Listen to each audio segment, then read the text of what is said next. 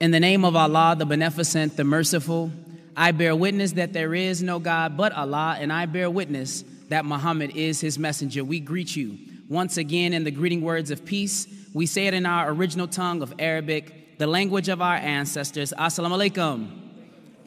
And of course, those words mean peace be unto you.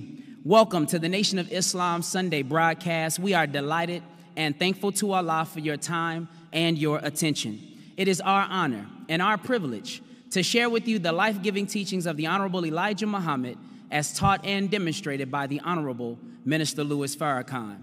We have so much to share with you this morning, brothers and sisters, so we want to start by getting straight to the point. And we want to declare on this beautiful Sunday morning here in Chicago, Illinois, that God is present. As I reflected on this over the weekend, it reminded me of some memories that I have from childhood.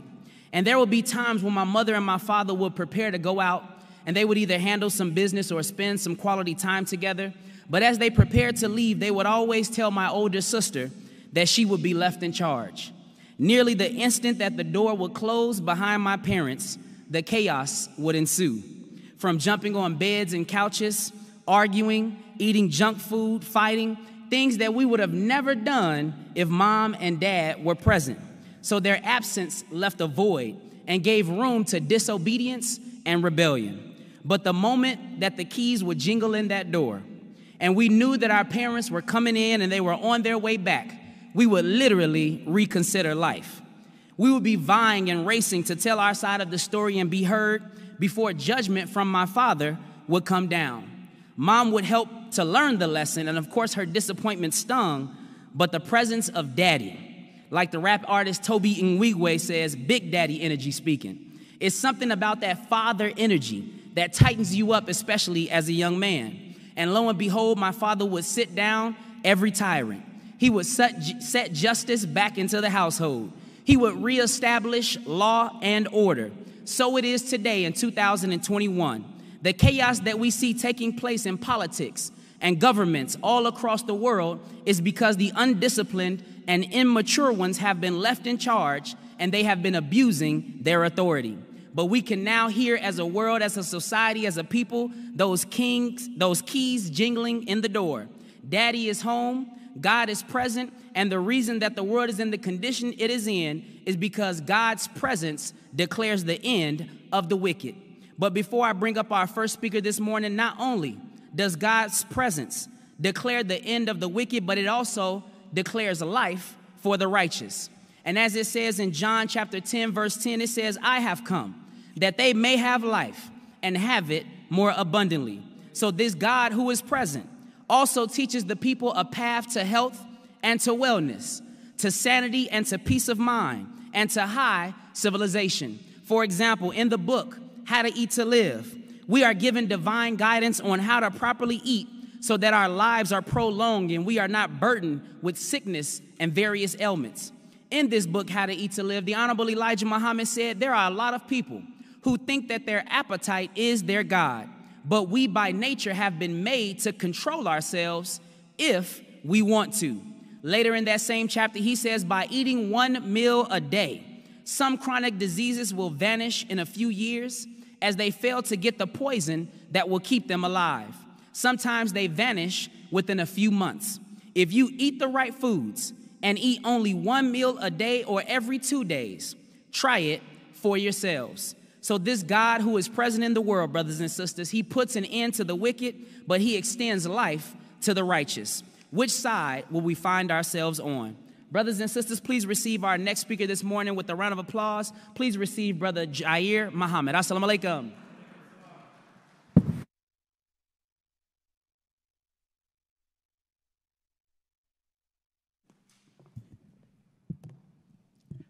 In the name of Allah, the Beneficent, the Merciful, I bear witness that there is no God but Allah, who appeared in the person of Master Fard Muhammad, and I bear witness that the Most Honorable Elijah Muhammad is his messenger Messiah, and I bear witness that the Honorable Minister Louis Farrakhan is our divine leader, teacher, guide, and the Messiah among us today. It is in their names that I would like to greet you all with the greeting words of peace and of paradise. Assalamu alaikum.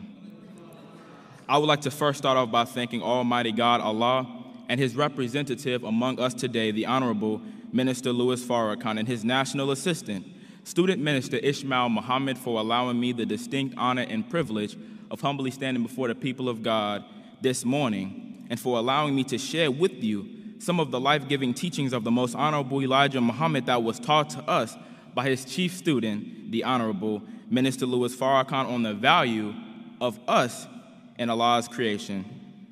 Brothers and sisters, I've been falling more and more in love with the teachings of the Most Honorable Elijah Muhammad, who was taught by God, and the transformative power that lies within what he was taught and has taught to us. The condition of the Aboriginal people on our planet in particular, the black man and woman, is such that we have lost our identity and have lost the knowledge of who we are. We have been robbed of our self-love, our self-value, so my generation, younger and older, don't even realize how valuable and important we are in the eyesight of Allah God. In the book of Deuteronomy, chapter 7, verse 6, it reads, "For thou art a holy people unto the Lord thy God. The Lord thy God hath chosen thee to be a special people unto himself, above all people that are upon the face of the earth." Brothers and sisters, that is who we are at our very core. Allah God has chosen the black man and woman to be his chosen people, for we are the first and the last, the beginning and the end. But we have been so far removed from who we are, and we have adopted the ways of Satan. So, brothers and sisters, we have a false sense of self-value and self-worth. We voluntarily disrespect ourselves on a daily basis with the way we speak, the foods we eat, and the way that we treat our bodies. The way that we dress and the way that we conduct ourselves is no longer of God as it once was, but is of the enemy of God and righteousness, Satan. The Most Honorable Elijah Muhammad is the one who was raised up from amongst black people to teach us again the knowledge of self, to teach us what it means to love, what it means to love Allah, to love ourselves, and to truly overall love the value in God that resides within all of creation. The Honorable Minister Louis Farrakhan delivered this absolutely amazing lecture on November 18, 1990, titled, "What Gives You Value?" And I recommend that you all go listen to this lecture. It is an absolutely amazing lecture, and the Honorable Minister Louis Farrakhan displayed it in such a beautiful way. I think you all will find something very valuable in that lecture. The minister pulls out and holds up a $50 bill, and he says, "In my hand, I hold a $50 bill, and this, it holds value. You know, it's paper with some markings on it in the face of a dead president. Now, this does have some value, but who gives it its value? A man gave this value. Is that right?" He said, "There are women that sell their virtue for this." He said, "There are men who sell their principles for this." He said, "Sell death to one another for paper that has no feeling. As I crumble it," he began to crumble the money.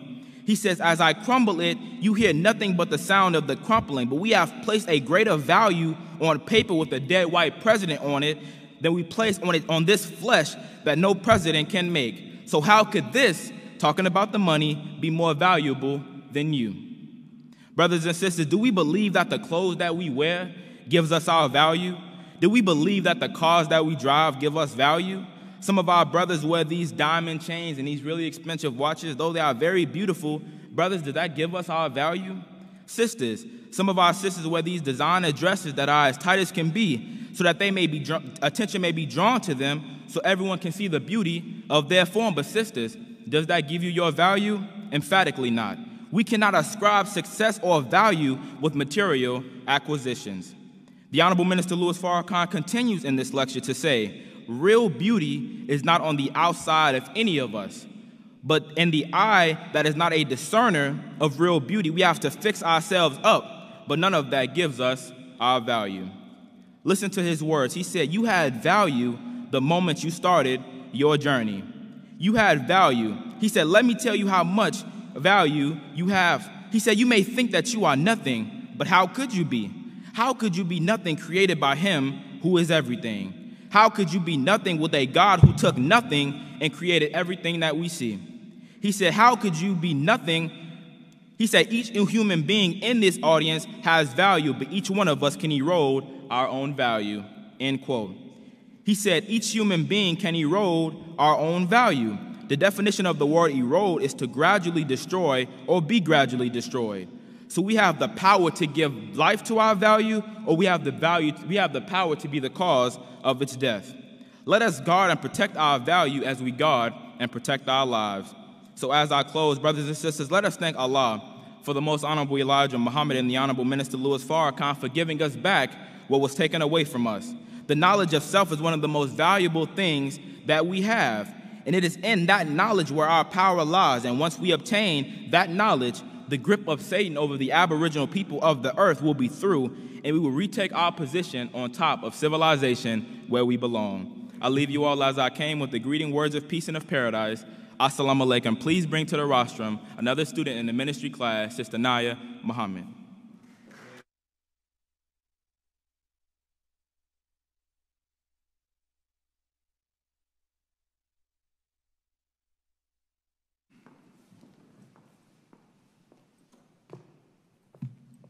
In the most holy name of Allah, the Beneficent, the Merciful, I greet you, brothers and sisters, with the greeting words of peace and paradise in the Arabic language of Assalamu Alaikum. Thank you to the Honorable Minister Louis Farrakhan for this humbling opportunity, as well as Student Minister Ishmael Muhammad. Through the teachings of the Most Honorable Elijah Muhammad, we have been given supreme wisdom and a supreme knowledge that is repairing us, the black man and woman of America, after nearly 500 years of slavery, colonization, and injustice. One of the distinguishing aspects of the teaching of the Honorable Elijah Muhammad is on the immeasurable value and divinity of the woman. No spiritual leader or teacher from any pulpit lifts the woman and teaches the sacredness of the female more than the Honorable Minister Louis Farrakhan. Listen to what he has to say while the enemy calls him a misogynist. In the lecture, The Immeasurable and Limitless Value of Women, the Honorable Minister Louis Farrakhan told us, this world in which we live in has been destroyed because the woman has been spoiled and led waste. The Honorable Elijah Muhammad taught us that where there are no decent women, there are no decent men, because the woman is the mother of civilization. Civilization is not judged by the man, civilization is judged by the female, end quote. If you're wondering, how is civilization judged by the female? Our national MGT captain, Sister Naima Muhammad, went into depth during Holy Day in Jamaica, saying, quote, "The way you can tell how high a civilization is, it is measured and shifted by the condition of the female. There is no reformation if the black woman is not reformed. Why? The Most Honorable Elijah Muhammad taught us that 75% of work is with the woman and 25% is with the man. When you teach a man, you teach an individual, but when you teach a woman, you teach an entire nation. When you reform a man, you reform an individual, but when you reform a woman, you reform an entire nation. So how important are you, black woman?" End quote. In the lecture, The Limitless, Immeasurable Value and Beauty of a Woman, the minister answers, "Some women may look in the mirror and think, oh, I am not so pretty. They may not be considered physically attractive, but physical attractiveness is not beauty. That is why I am teaching on the limitless, immeasurable value and beauty of all women. The beauty of the woman is the matchless beauty of God. This is you on the inside," end quote. The Honorable Minister Louis Farrakhan teaches that the enemy's aim has been to devalue the woman, transforming her into a sexual plaything instead of treating her with the reverence and honor she deserves as a serious co-creator with God, end quote. In our enemy's destroying of the black woman, he has destroyed a nation. The Honorable Minister Louis Farrakhan teaches us women of our value, quote, A woman's value is not in her bosom," the minister said. "Her value is not in her buttocks. Her value is not in the prettiness of her face. Her value is in the beauty of God that is hidden within her, which has to be cultivated. And I personally thank Allah and His Messenger, the Most Honorable Elijah Muhammad, for raising the Honorable Minister Louis Farrakhan up, because I wouldn't have the knowledge that I have today if it were not for him, my teacher. This knowledge cannot be found in the library or in schools. This is found through what we are taught in the Nation of Islam. I'm learning how valuable I am in the sight of God. I would not value my virtue if it were not for Minister Farrakhan. The goal of the Honorable Minister Louis Farrakhan has always been to motivate, inspire, educate, uplift, and empower young women and girls in our communities and share with them the divine nature of themselves that we have not been taught elsewhere. I greet you as I come. Assalamu alaikum. To introduce our keynote speaker this morning, please receive Brother Student Minister Abel Muhammad.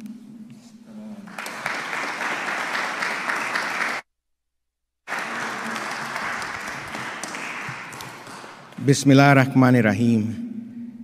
In the name of Allah, the Beneficent, the Merciful, en el nombre de Allah, el Benéfico, el Misericordioso, I bear witness that there is no God but Allah, and I bear witness that Muhammad is his messenger. We greet you, brothers and sisters, wherever you may be watching us across the planet this morning, in the greeting words of peace, which we say in the Arabic language. Assalamu alaikum. I'm thankful this morning to be alive in Allah's universe. And I'm thankful for the teachings of the Honorable Elijah Muhammad, which have given me a purpose for my life. And I'm grateful to have such a wonderful teacher, friend, and example as the Honorable Minister Louis Farrakhan. We are grateful in spite of whatever difficulties we may be facing in life today, because it is through the guidance of Allah coming to us from the Honorable Elijah Muhammad and the Honorable Minister Louis Farrakhan. They comfort us, they strengthen us, and they feed our faith. In a world that is ever darkening, full of confusion because of lies and the hiding of the truth, we thank Allah for revealing the truth to the Most Honorable Elijah Muhammad. And we thank them for giving divine guidance coming through the Honorable Minister Louis Farrakhan and his uncompromising dedication and commitment to publishing this invincible truth, which each presenter will share and has shared with us this morning. In the latest and newest edition of the Final Call newspaper, the Honorable Elijah Muhammad writes in an article reprinted from his marvelous book, Our Savior Has Arrived, we find these words: "The enemy is ever seeking a way to oppose the truth and take you and me to their doom if we are foolish enough to give a lie to the truth." The enemy is ever seeking. That means he's constant and consistent, looking for a way to oppose the truth. Who and what would oppose the truth except one who is guilty and afraid of what the truth will reveal? In this same latest edition of the Final Call newspaper, the Honorable Minister Louis Farrakhan writes in the center article, "What is the greatest lie that a liar could tell? It is to lie about God, the originator of the heavens and the earth, and the next greatest lie is to lie about the self of the human being and its connection to the originator. These are the greatest lies, and he who tells them is the greatest liar." If the greatest lie is to lie about God and then to lie about the human being and the human being's connection to God, then the key and most important truth that we must know is the truth of God and our connection as human beings to God. The Holy Quran has a chapter entitled "The Sure Truth," which begins with these short verses that say, "The sure truth." What is the sure truth, and what would make thee realize what the sure truth is? The Bible tells us in the 8th chapter of the book of John that you shall know the truth, and the truth shall make you free. It is the truth of the knowledge and the reality of God and the knowledge and reality of ourselves, which frees us from ignorance and frees us to be ourselves, what our Creator intends for us to be. It is the truth that we can rely on, for there is no doubt in it. this is the truth that we will share this morning. It is the sure truth.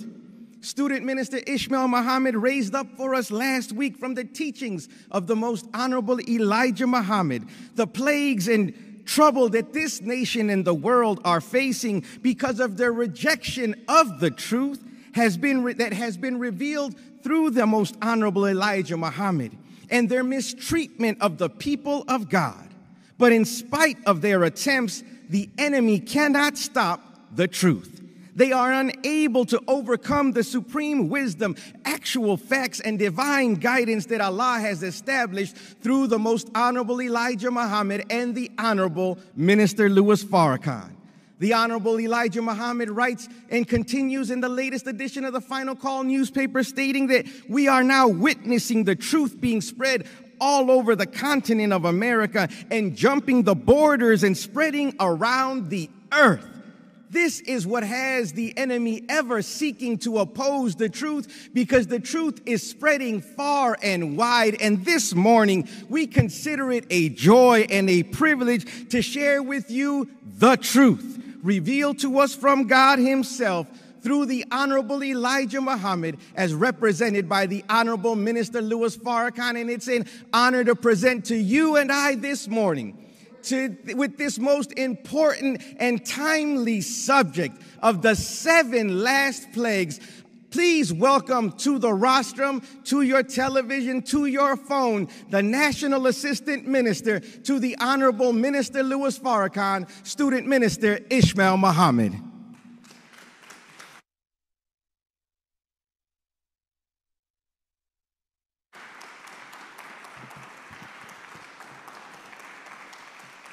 Assalamu alaikum.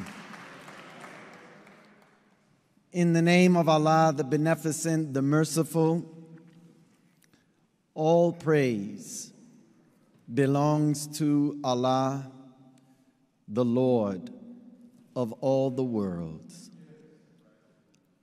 All thanks should be given to God. We should thank Him always for His manifold blessings. Thank Him always for all of His gifts. There are many things that we need, many things that we want out of life. But gratitude brings what we need and what we want. Thanking Allah and expressing gratitude for this very, very precious and sacred gift that is life. Thanking Him for our parents, our mothers, our fathers, who are instruments of the author of life, who is the rightful owner of this life, who formed us in the wombs of our mothers and gave us eyes by which to see, ears to hear, a tongue to speak, gave us this magnificent body. Let us always give praise to Allah, inasmuch as we have this gift, knowing how to unpackage it, live it, fulfill the intent and purpose of the life that God has given.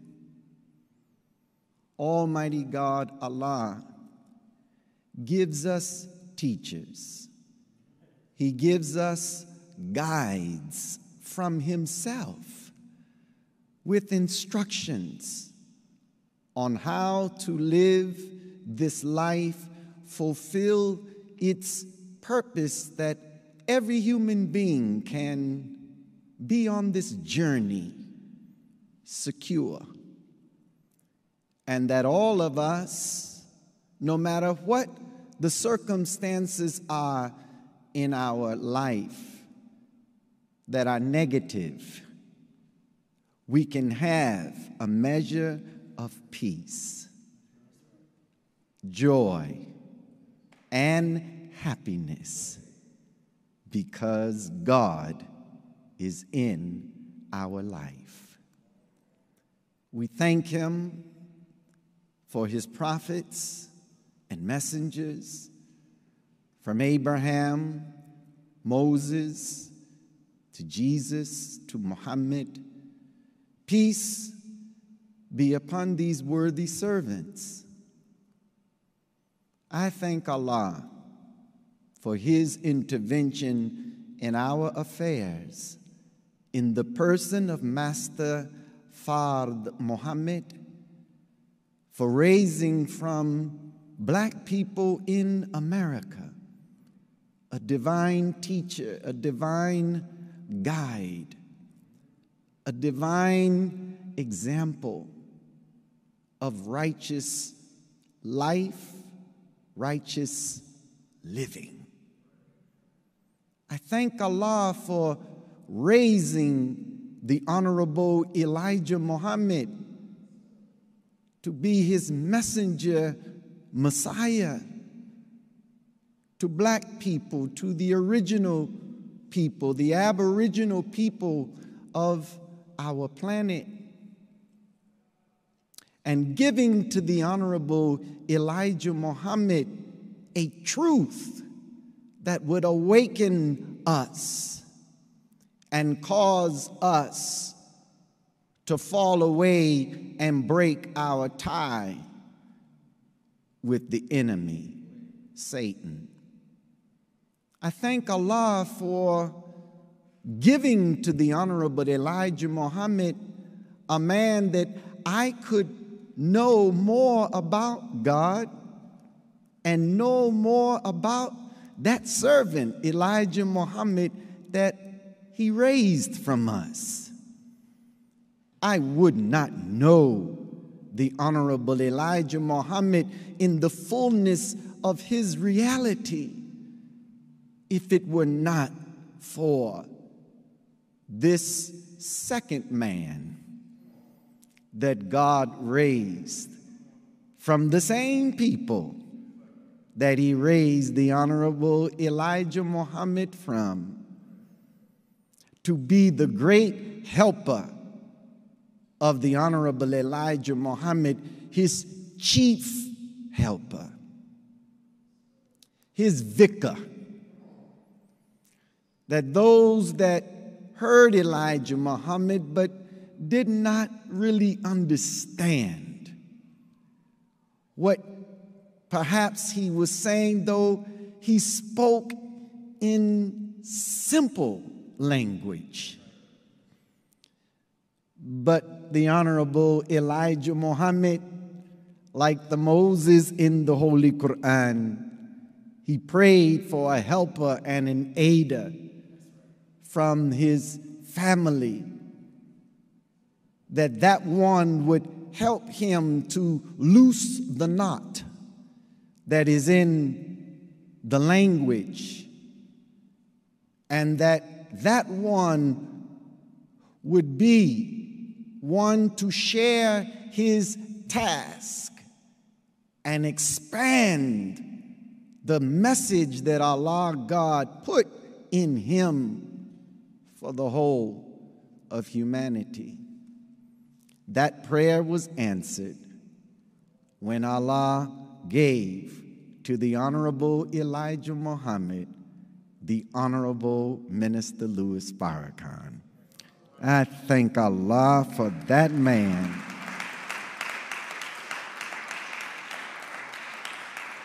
We greet all of you once again with the greeting words of peace. Assalamu alaikum. thank you, those of you who are present today at Mosque Maryam, all of you who are watching via webcast on your various electronic devices. We want to invite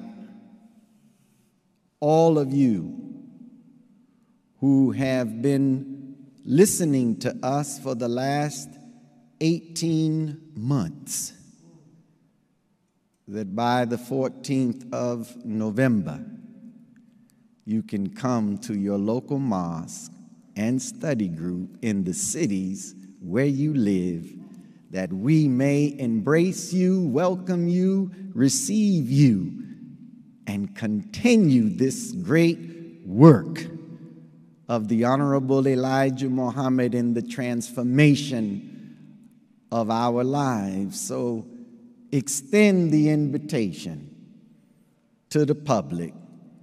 The Nation of Islam is open for business.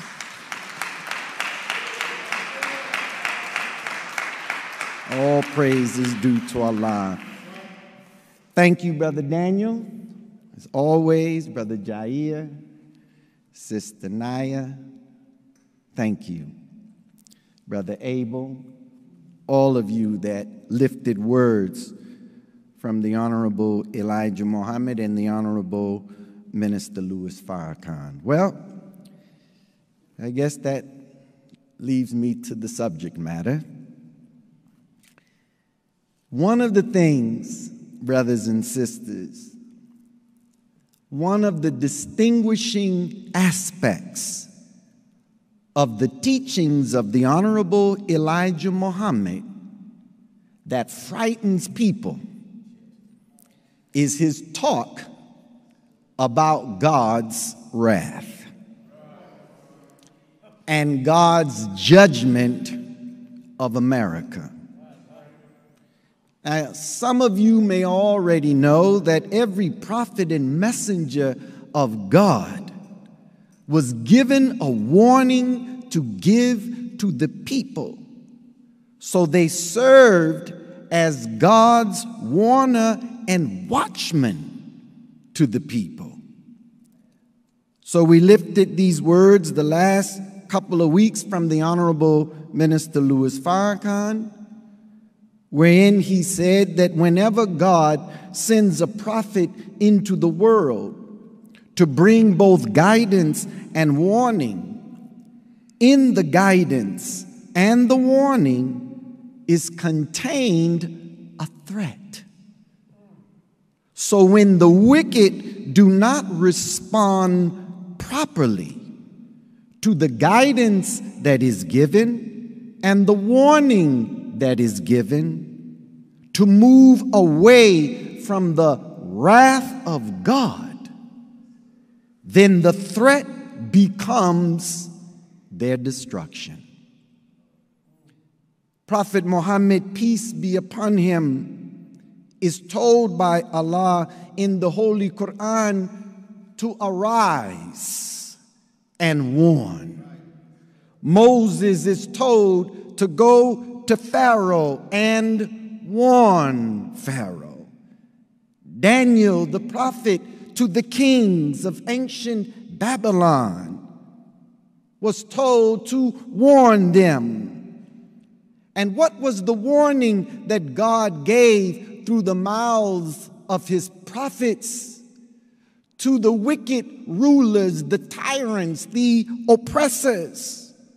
It was that they had exceeded the limits, and if they did not repent and turn from their wicked ways, they would be punished with a severe punishment.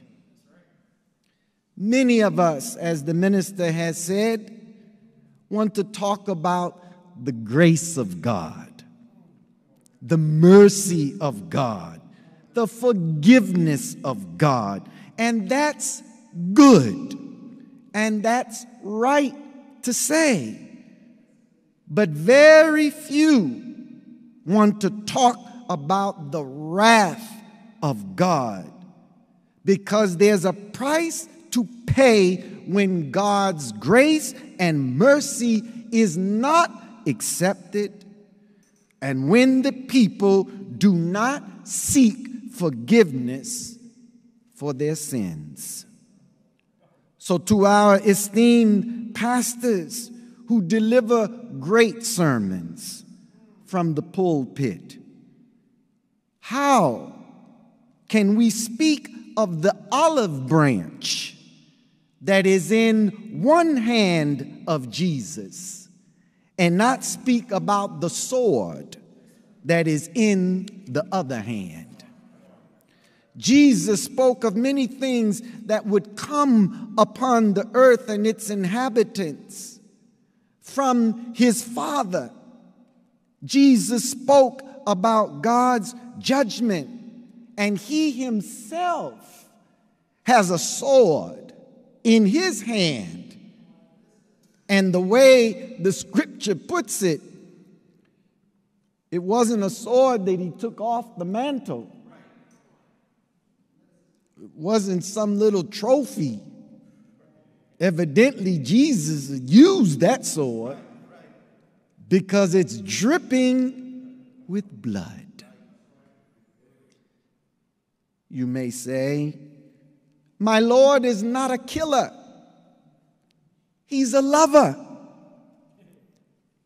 Okay.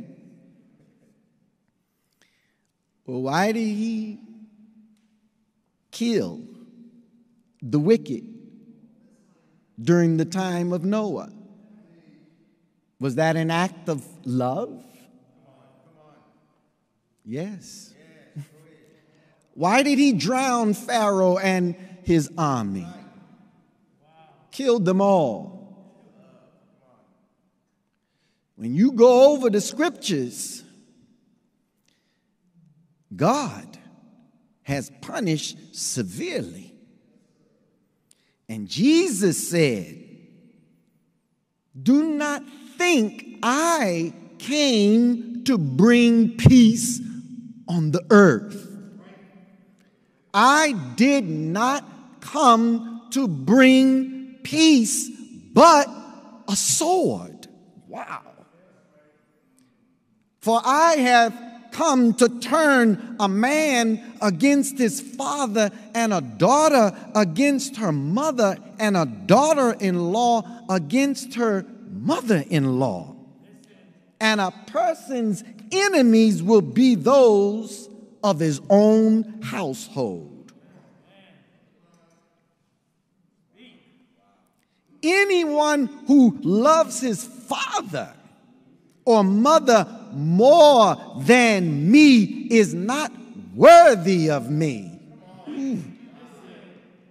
And anyone who loves his daughter or son more than me is not worthy of me. That's why it's not easy to follow Jesus.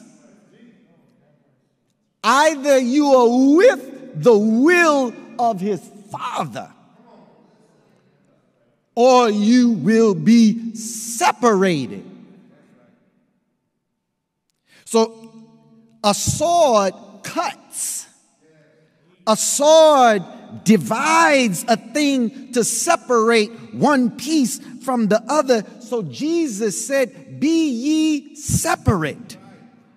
He comes to separate the godly from the ungodly, the believer from the disbeliever, the goats from the sheep, the wicked from the righteous. Jesus loves, all right, but he's so in love with his God, and he serves that God and is about his Father's business. He loves the world that God brings in and hates the world of Satan. So anyone that claims Jesus can't have friendship with the world of Satan. Anyone that claims Jesus cannot love the world, because love of this world is enmity with God. He gave this one that whomsoever believeth in him shall not perish with the unraveling and the destruction of Satan's world and those that want to escape the destruction of Satan's world will find refuge in this man. So it is written of him that for this very purpose I came into the world, to destroy Satan and all his works. I listened to some of our fine preachers, but their feel-good sermons, it's sort of a pacified sermon that tickles the ears of the listeners, suits their desires, and that is not the real gospel of Jesus Christ. If we are not telling the people of God's judgment, then we are not considered true disciples of Christ. Nor are we offering the people true salvation. So the minister said, stop preaching gospel that does not include the judgment of the world, which we are now facing. What kind of spiritual leaders are we if we won't warn the people? If you are not going to prepare your people to escape the judgment, then the scriptures teach us, woe to the shepherd who feeds himself and not the flock. Don't you think that the people want to know what's going on around them? Don't you think that they want to lift their heads to understand what is going on in America and in the world? Why is there so much confusion? Why is the economy failing? Why is the government unable to solve its problems? Why are the clouds of war forming? Why are there wars and rumors of wars? And what is this pestilence? Is this just some virus that happens every century? Don't the people want to know? What about the extreme weather? Why is there drought in 29 states? Why are earthquakes on the horizon and earthquakes happening in diverse places?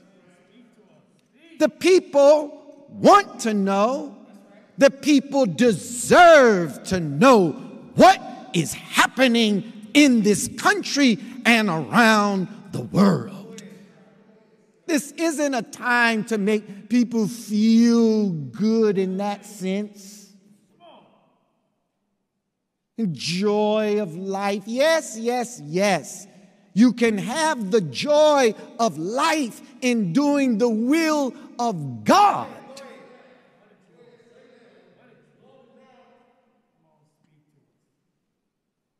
Now, what you may not know is that all these plagues, all these calamities we are witnessing is coming from this man, from God, that the scripture calls Christ. Maybe you didn't think I would come at 7 plagues like this. But if there are plagues that are being brought down what and who are bringing the plagues. It's not just happening because it happens. See, the scripture says those that mock and ridicule, they say, oh, these things have been happening since the beginning of time. And some of us that believe can get caught in the folly of the disbeliever that does not believe in the prophecies. The book of Revelations prophesies of God's wrath, and his wrath is terrifying and shows that there will be massive suffering and destruction. These prophecies, brothers and sisters of this day, they're not pleasant. These days are marked by many terrifying events, such that Jesus said that men's hearts will fail them, and they will be afraid and fearful of what they yet see coming. So terrible is the time we have entered that the scriptures tell us that if God did not shorten those days for his elect's sake, whom he has chosen, not one soul will be saved. Those days will be shortened. Thank you. Now, all of these seals and bowls and trumpets of wrath and 7 last plagues that are mentioned in the book of Revelations are done, brought about, executed upon the world of Satan by a man who is at the right hand of God, that God gave him and put everything in creation under his foot. Can we talk about Christ for a minute? Look, you see the fires burning on the West Coast. Did you know that this is prophecy fulfilled? The flooding, the terrific storms, the virus, the pestilence from heaven, this is all prophecy being fulfilled. In the book of Revelations, the first 4 trumpets cause a third of the trees to be burned up, a third of the sea to become blood, a third of the creatures in the sea to die, a third of fresh water to become poisonous, and the light of the sun, moon, and stars is mentioned that they will be diminished. The 7 last plagues will cause all the waters, both in the sea and fresh water, it says, to become blood. All life in the sea to die, and more darkness. And it is written that mankind's response to the plagues, from the 7 seals that are broken and the 7 trumpets being blown that will precede the last bowls of punishment, but in spite of the severity of the loss, the pain and suffering that will be inflicted upon the earth's inhabitants, humanity will still refuse to repent. All we have to do is look over these last 18 months. Has there been much change in the behavior of people? Did we really go into our homes, shut the door, seek refuge in God? The leaders didn't do that. Religious leaders didn't come together to even call the inhabitants for a world day of prayer. Talk to me.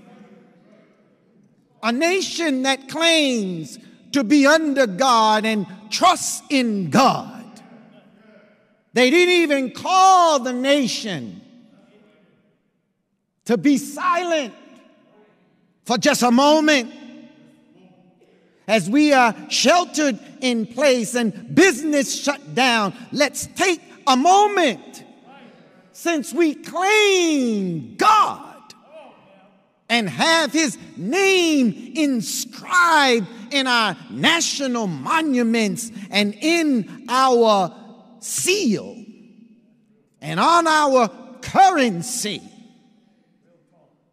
then why don't we pray a national prayer, a national day of fasting and prayer? But you're too arrogant, you're too proud, so you rushed to jab the people, to get people to go back to a life that wasn't worth living, sport and play. So you're happy, the stadiums are full, you got your football back, you got your baseball going, you got your basketball going, you got your clubs open and your strip bars, and gambling is back. Is it really back? Or is this another little lull before the next storm? God is not mocked. So the response is prophesied, that even with the plagues and the calamity, one after another, yet the people refuse to repent. In addition to grievous suffering, many people will lose their lives in the first four seals, and many more are expected to die during the third trumpet plague. And then a third of the remaining population will die through the sixth trumpet plague. Do you remember last July 4th's message, the Criterion? Do you remember the minister's appeal to us? And that we should not get caught up in the second blowing of the trumpet. The Honorable Minister Louis Farrakhan has said to us in the time and what must be done that America, no matter what you have done in the world of evil, what has brought the judgment of God on America and on you is what you have done and continue to do and plan yet to do with the people of God. God, He said, has chosen us to be His people, as it is written in the scriptures, and He would be our God. God is exceedingly angry now with you, America, because you have rejected the knowledge of the time.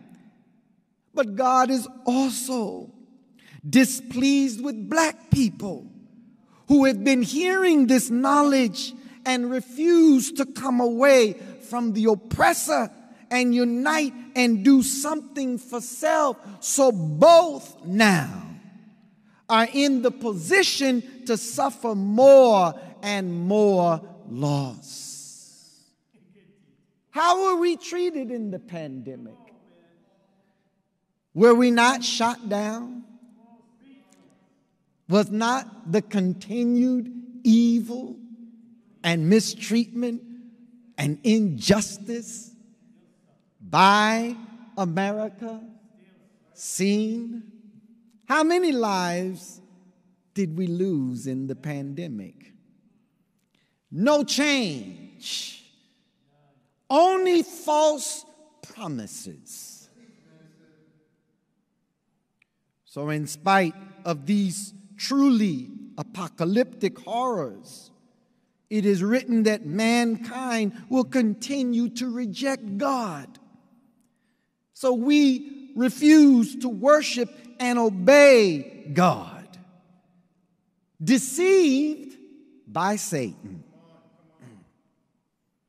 Satan deceiveth the whole world, and they blaspheme God, even as the plagues are being poured out to the last 7 of them that will end their world. Y'all all right? Yes, sir. Won't be long.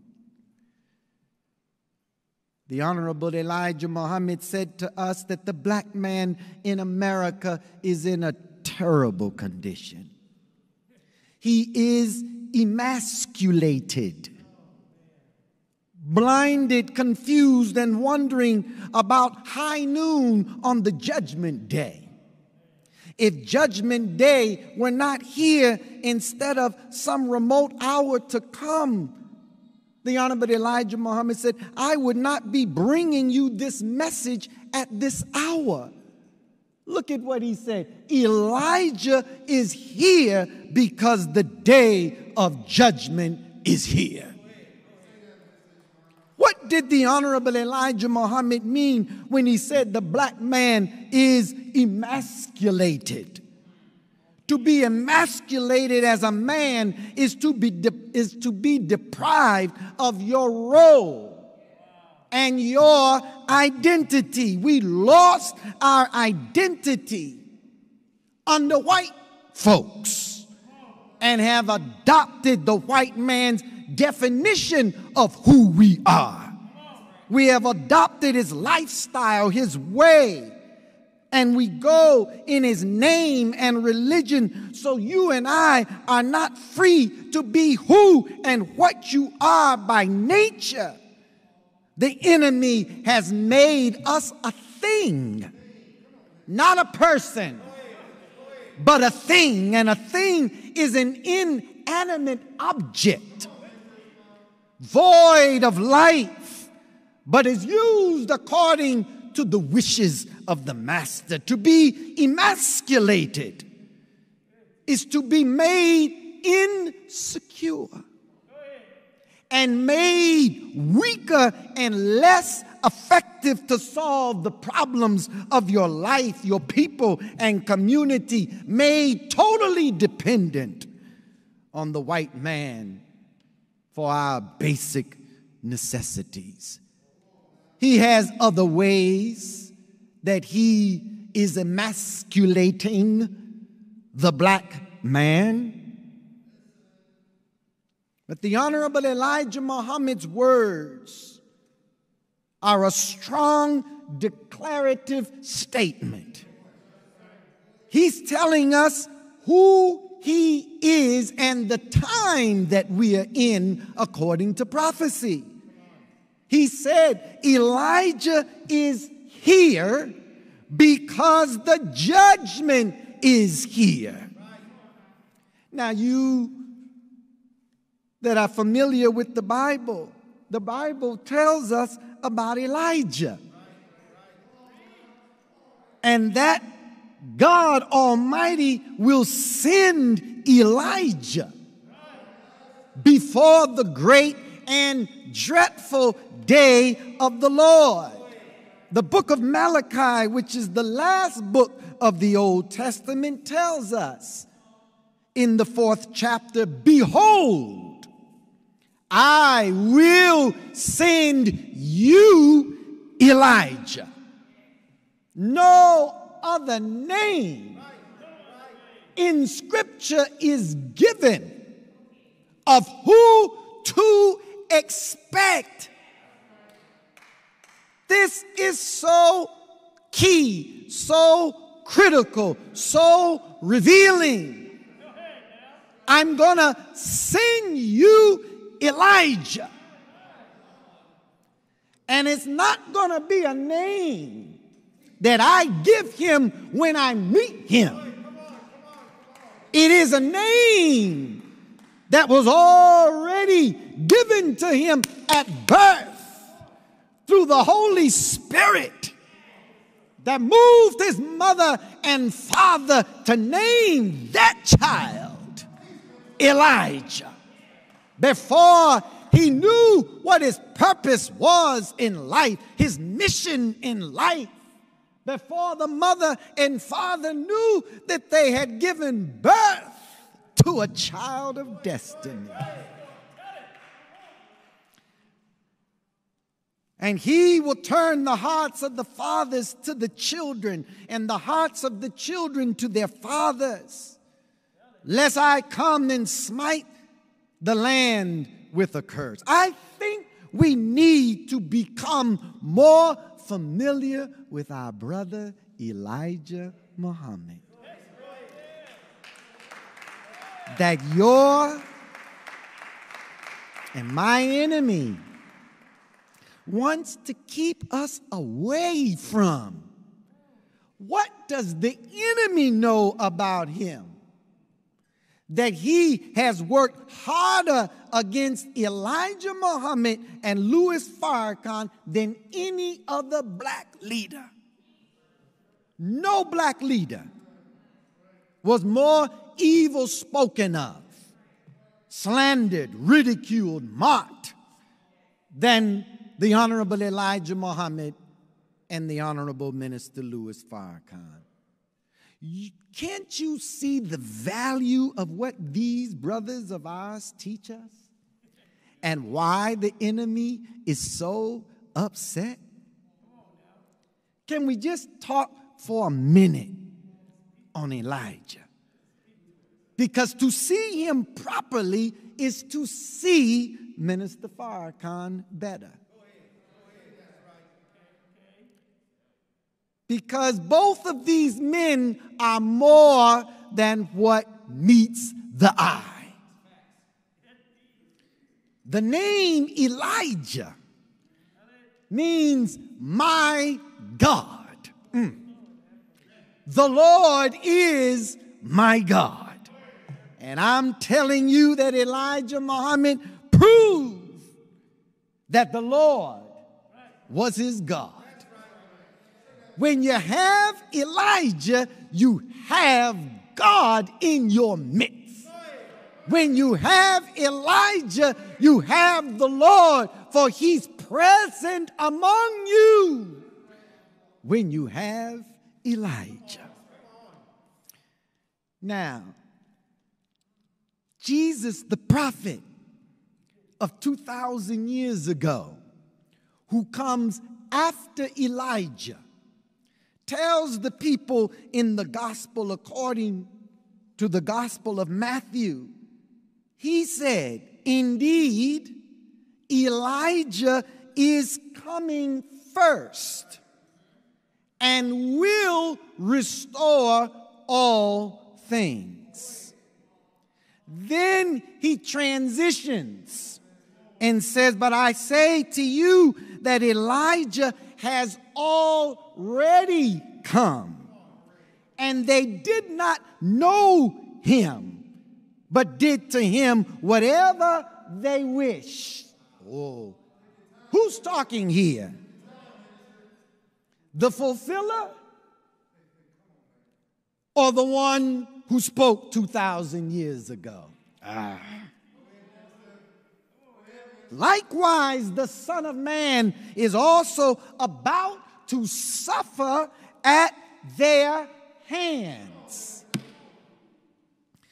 Jesus hints at a double fulfillment of Elijah. So looking back, scholars interpret this to refer to John the Baptist, who preached Jesus, who preceded, Jesus, and did a work preparing the way for Jesus, but with a view to a future coming of Elijah, when this real Elijah of the prophecy will restore all things. It's important to know, students of Scripture, and I hope I'm not boring you with Scripture, that John the Baptist, let me just say this, you'll never know Elijah Muhammad and Louis Farrakhan outside of the books that is Bible and Quran. There is nothing out there that represents them. So if you want to get acquainted with these two, you got to take a little time and open the book for yourself and not rely on the preacher's sermon, but be inspired by the sermon to go back home and open your book and read it for yourself. So I guess I shouldn't put so much of the scriptures in front, make you not want to go and open it because you figure you already got it. Back to this. John the Baptist did not represent the physical Elijah of the prophecy. However, it's indicated that John's ministry would not bring the restoration of all things. On the contrary, they did with him whatever they wish, has a reference to John, who was beheaded by the King Herod. But it has a future view, because Jesus declares that indeed there will be a future coming of Elijah. The restoration of all things indicates a work done by Elijah, who represents God's presence to make all things new, and the former things will pass away and will no more be remembered. The scripture tells us that Elijah prepares the way for the Lord and prepares a people for the Lord that God chooses in the last days of the world of Satan to be his people, and he will be their God.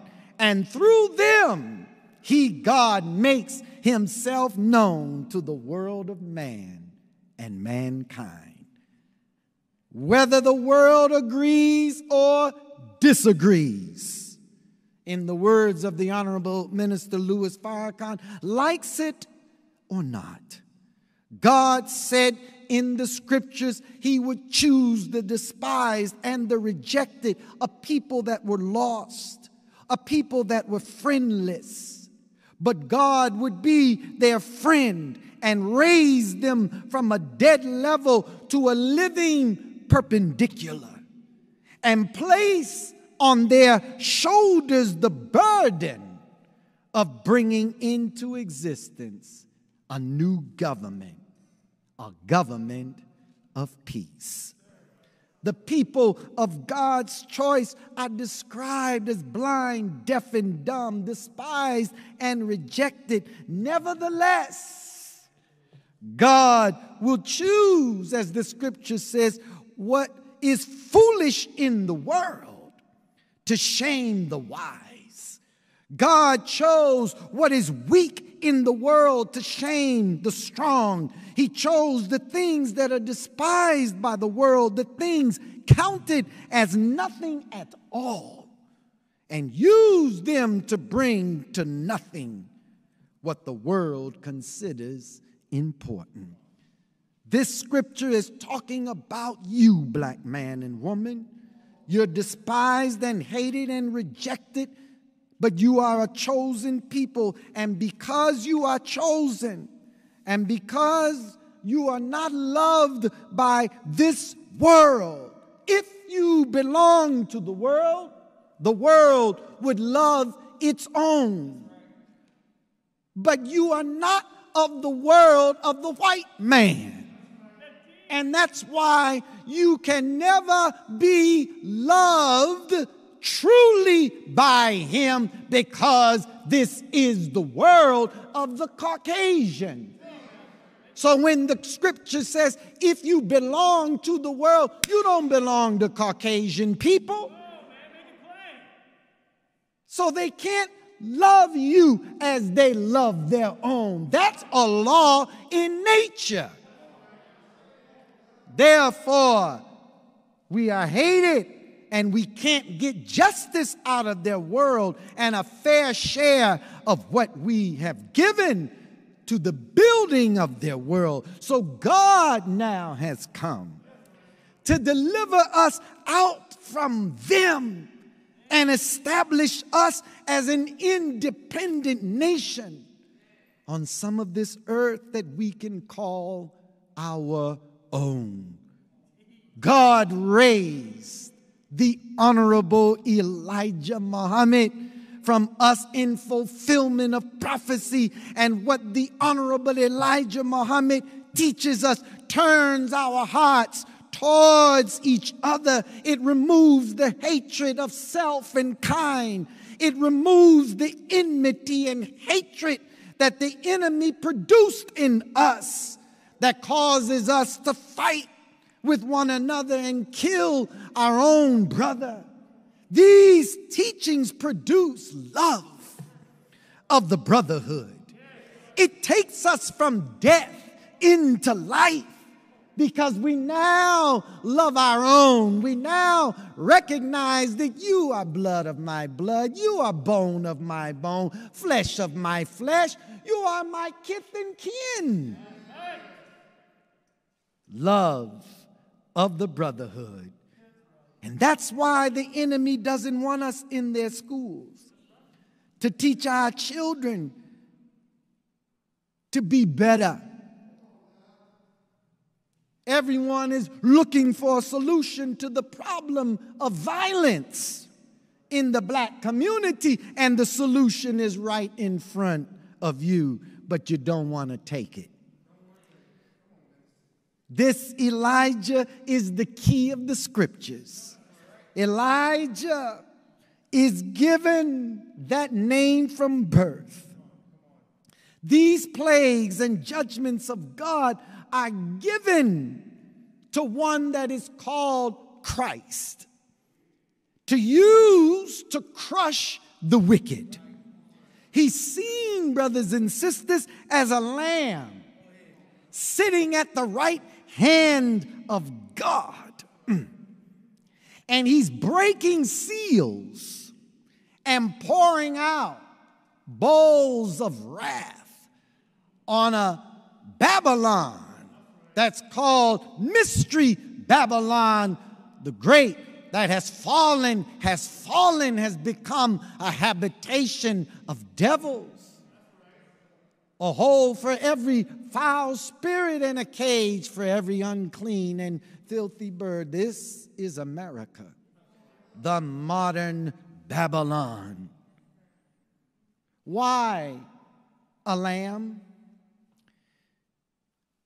It's describing the humility and meekness of the man, but it also represents that he's the firstborn of God.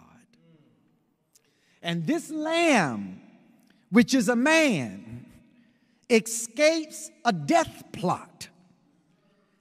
He appeared as though he had been slain, but escaped the death plot into the hands of his God, and now has power to destroy his enemies and the enemies of his people and the enemies of the righteous of our planet.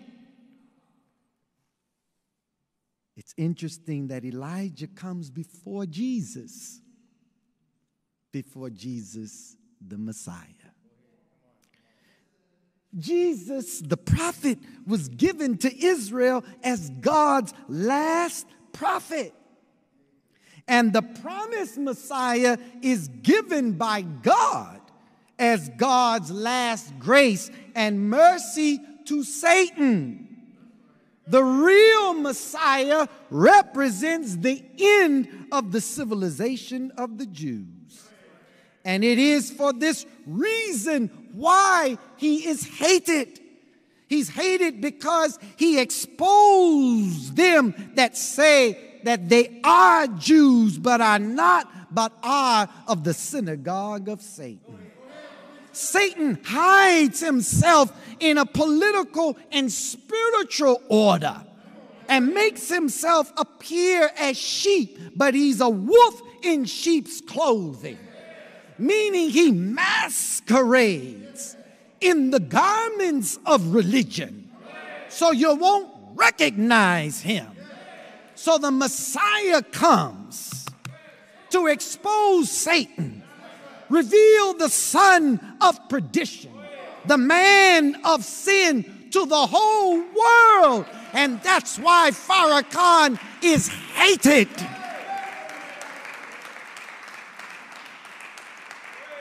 But without the exposure, without the uncovering, without the unmasking, the people cannot truly be free. This is what Jesus of 2,000 years ago was saying. You shall know the truth, and the truth shall set you free. Well, there are many truths. But there's a very specific truth that's needed to unlock the minds of men that have been under the control and influence of Satan.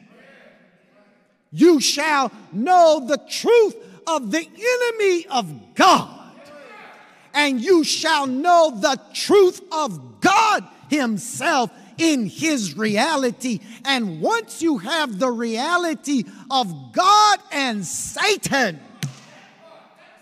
you are set free indeed. All praise is due to Allah. Let me hurry.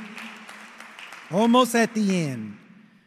If you study carefully the narrative of Jesus, you will find that he represents Elijah. Some scholars question whether or not the father that he constantly refers to is Elijah. Remember, Elijah was carried into heaven before the son. Jesus was not the first. But Elijah preceded him and went up in a chariot into heaven.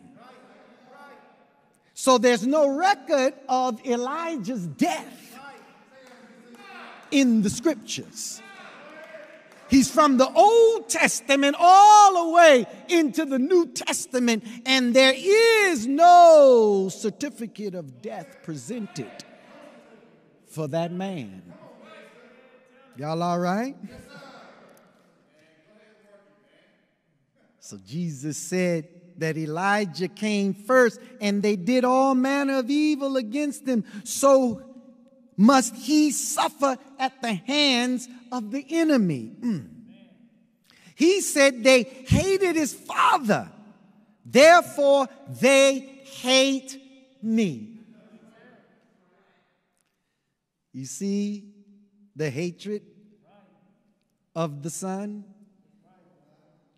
Louis Farrakhan. But if you were around when the father was here, out of their mouths came blasphemy, and they mocked and ridiculed our father, Elijah Muhammad. Yes, they did. They mocked his teachings. But the wise of them, they didn't mock.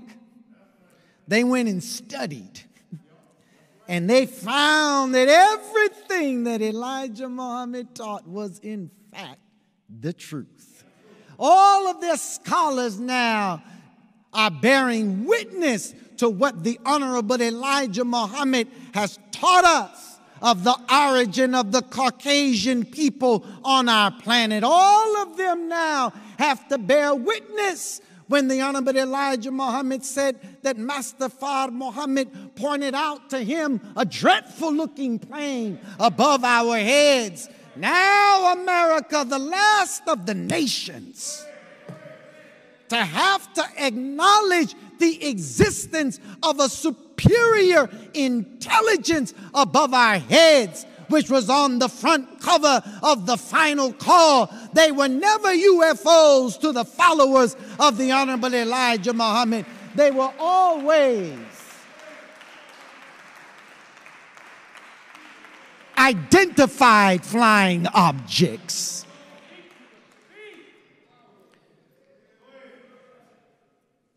The Honorable Elijah Muhammad came first, the first begotten of the dead. He came first in the work of Elijah to prepare the way for the Lord and prepare things for he who was anointed by God to do the next phase of the uncovering of the man of sin. So the Honorable Elijah Muhammad started the unmasking in teaching us about the devil. But the second uncovering, which is the final revelation of the man of sin, is to acquaint you and introduce you to Satan himself. That was left for that man right there, the Honorable Minister Louis Farrakhan. So the messenger, Elijah Muhammad, prepared the way for his servant, the Honorable Minister Louis Farrakhan. And the Honorable Elijah Muhammad and the Honorable Minister Louis Farrakhan, they represent these two, Christ or Mahdi and Messiah. Both these servants, upon careful examination, have brought guidance and warning to America. But America has rejected these servants. So when the servants and messengers of God are rejected, God brings about circumstances in the physical world that verify the truth of his servants. So the Quran, the 69th chapter, the sure truth. And what is the sure truth? And what will make thee realize what the sure truth is? Thamud and Ad called the calamity a lie. And then as for Thamud, they were destroyed by the severe punishment. And as for Ad, they were destroyed by a roaring, violent wind, which he made to prevail against them for 7 nights and 8 days continuously, so that thou mightest have seen the people therein prostrate as if they were trunks of hollow palm trees. So canst thou see a remnant of them? And Pharaoh and those before him and the overthrown cities wrought evil, and they disobeyed the messenger of their Lord, so he punished them with a vehement punishment. As we said earlier from the Honorable Minister Louis Farrakhan, that whenever God sends a prophet into the world to bring both guidance and warning, in the guidance and the warning is contained a threat. So when the wicked do not respond properly to the guidance that is given and the warning that is given to move away from the wrath of God, then the threat becomes their destruction. So here the enemy and the opponents of Allah are shown to call the threat or calamity which the Prophet said God would bring down on them a lie. In effect, they were challenging God. Did not the minister say that this COVID-19 is a pestilence from heaven? Only the believer believes in what has been revealed. The disbeliever dismisses it. The sure truth, and what will make thee know and realize what the sure truth is. The realization of the certainty and the veracity of Allah's truth spoken through the prophets became clear through the calamities, but by then it was too late. So the wicked perished. The city of Ad, mentioned in the Quran, was given the prophet Ahud, and to the people of Thamud was given the prophet Salih. Moses is mentioned in this chapter. And Moses was given to Pharaoh. Noah is mentioned, who came to the wicked of his day, and the wicked perished in the great flood. We have heard of the prophet Lot, who was sent to Sodom and Gomorrah. And Jesus said, as it was in the days of Noah and Sodom and Gomorrah, so shall it be in the days of the coming of the Son of Man. The people were eating. The people were getting drunk, getting high, partying, having a good time. And the imagination of the people in the time of Noah was continually on evil all the way up to the very day that the doors of the Ark of Noah were closed. The Honorable Elijah Muhammad said in Fall of America, I warn every one of you, my people, fly to Allah with me for refuge. As I warned you, the judgment of this world has arrived. He said on page 171 of this same book, please get it. America is surrounded with the judgments of Allah, the four great judgments of rain, hail, snow, and earthquakes, and the confusion in the heads of state. Do we not see that? Look at the political madness on Capitol Hill. Look at what the leaders are saying. They don't speak with sense. They are blinded men. And we choose to follow blinded men. And if we choose to follow the blind, and if we are blind ourselves, the scripture says both end up in the ditch. The Honorable Elijah Muhammad, as we close, said all of the plagues, destructions, and judgment which Allah God used to destroy the wicked and disobedient from the time of Adam until this day will be brought upon America. Then she will be burned with fire. This, he said, is the time of trouble that shall bring America into insanity. What we are witnessing now in the society is insanity. See, sanity. See, when you're unclean,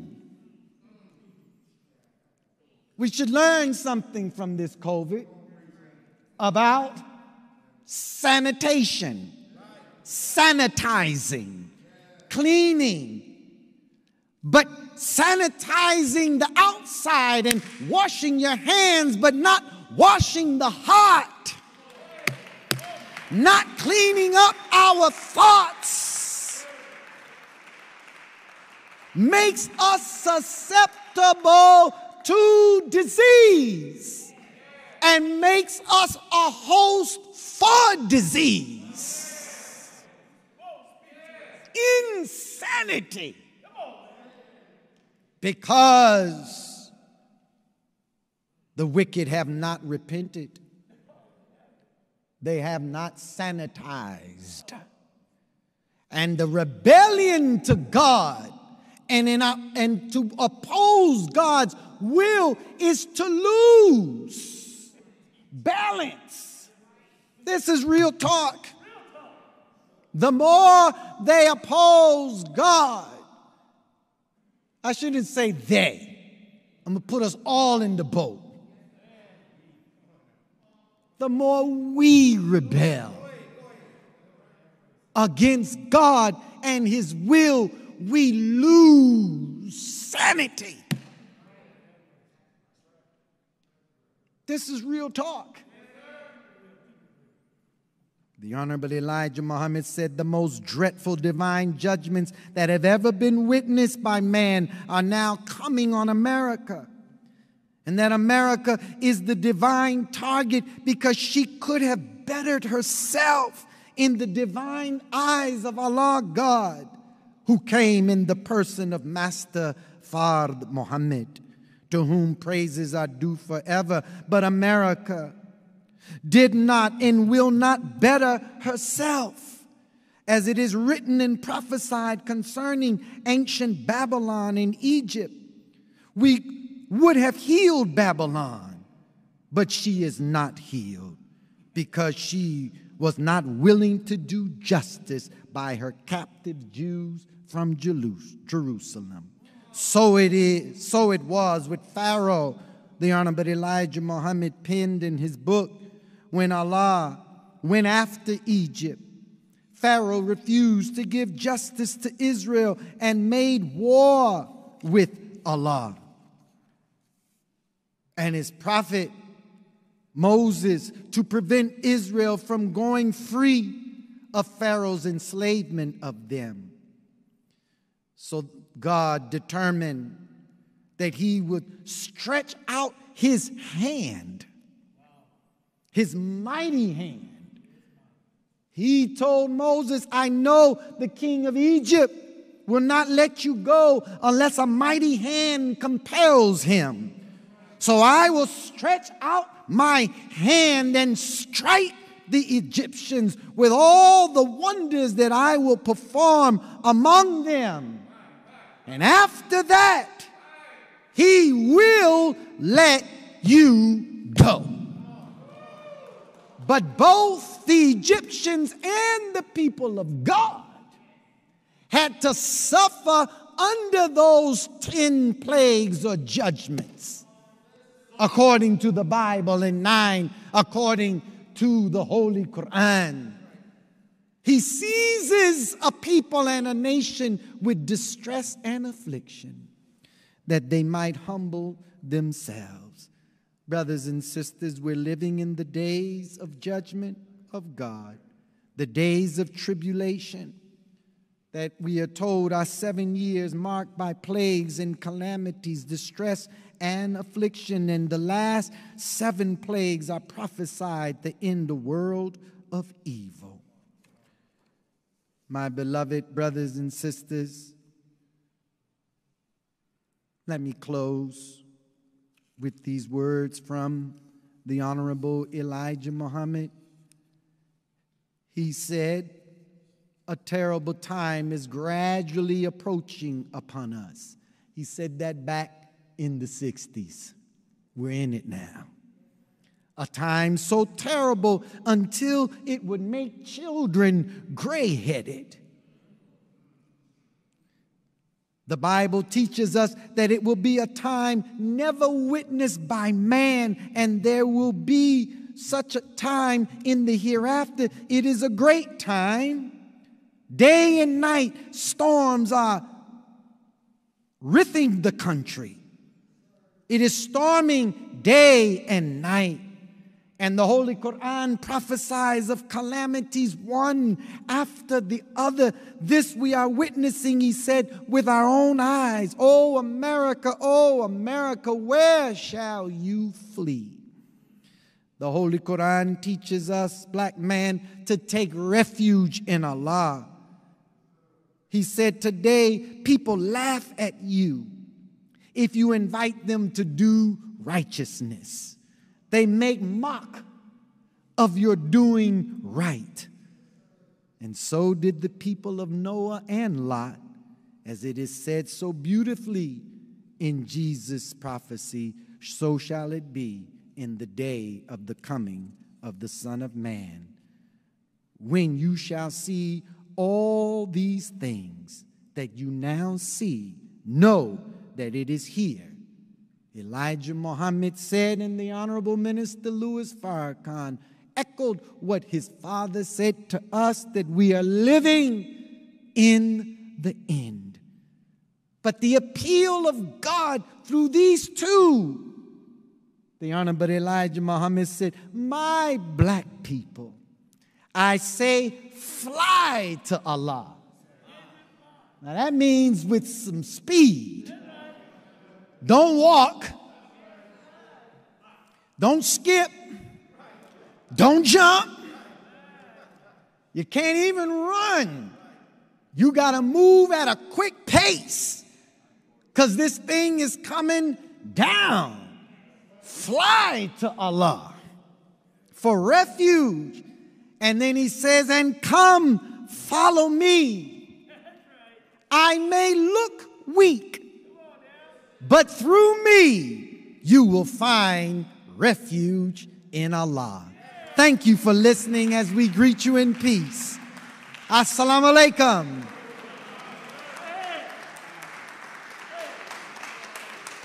All praise is due to Allah. Another beautiful message from our beloved brother, Student Minister Ishmael Muhammad. We encourage you that after today's program closes out, send a text blast, go on your social media, share today's message, and let's spread this truth far and wide. Brothers and sisters, before we let you go, we just have a few announcements. First, if you believe that what you heard today is the truth and that it is good for our people and our community, we would love for you to join your Nation of Islam. You can do so by going to NOI.org/join and completing the form. In the major world religions of Christianity, Islam, and others, there is a principle called charity or zakat. And in the Holy Quran, Surah 57, verse 18, it says, for those who give in charity, men and women, and loan to Allah a beautiful loan, it shall be increased manifold, and they shall have a liberal reward. So we ask that if you have something that you can give to the cause of freedom, justice, and equality, and to the work of the Nation of Islam and the Honorable Minister Louis Farrakhan, you can head on over to NOI.org/donate and give whatever Allah puts on your heart to give. We also would like for you to visit our online store at store.finalcall.com. There you could purchase this powerful book, The Fall of America, that Minister Ishmael referenced so much in today's lecture, and a host of other materials as well. Visit us today at store.finalcall.com. If you have yet to secure your subscription to the greatest newspaper on earth, The Final Call News, that is our current edition, UFOs and America's National Security, you can get the hard copy from the brothers and sisters in the community, but you can also get a digital version by going to finalcalldigital.com. And after you get a subscription, this powerful periodical will be sent to your cell phone or your tablet each and every week. We also encourage you to visit our website at finalcall.com. At the top of the page, you'll see a button that says Final Call Radio. You can click that button 24 hours a day, 7 days a week, and get powerful excerpts of lectures delivered by the Honorable Minister Louis Farrakhan and so much more. Visit us at Final Call Radio. If you have yet to hear, our Nation of Islam Supreme Bean Pie is now available for nationwide delivery. Of course, all proceeds go to our independent educational system, Muhammad University of Islam. You can support and get a delicious treat by going to thesupremebeanpie.com. Also, we want you to come right back here on Wednesdays and Fridays each and every week. We have a course of study. On Wednesdays, we go over the time and what must be done. And on Fridays, we study self-improvement, the basis for community development.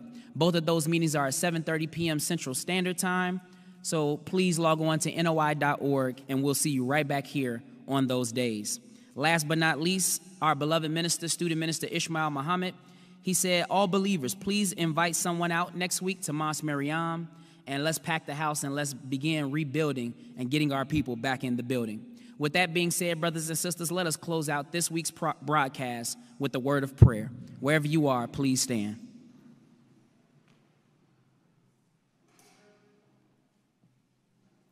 Attention prayer. In the name of Allah, the Beneficent, the Merciful, all praise is due to Allah, the Lord of the worlds, the Beneficent, the Merciful, Master of the Day of Judgment in which we now live. Thee alone do we worship, and thine aid do we seek. O Allah, guide us on the right path, the path of those upon whom thou hast bestowed thy favors, and not the path of those whom thy wrath is brought down, nor of those who go astray after they have heard thy teaching. Ameen. Assalamu alaikum.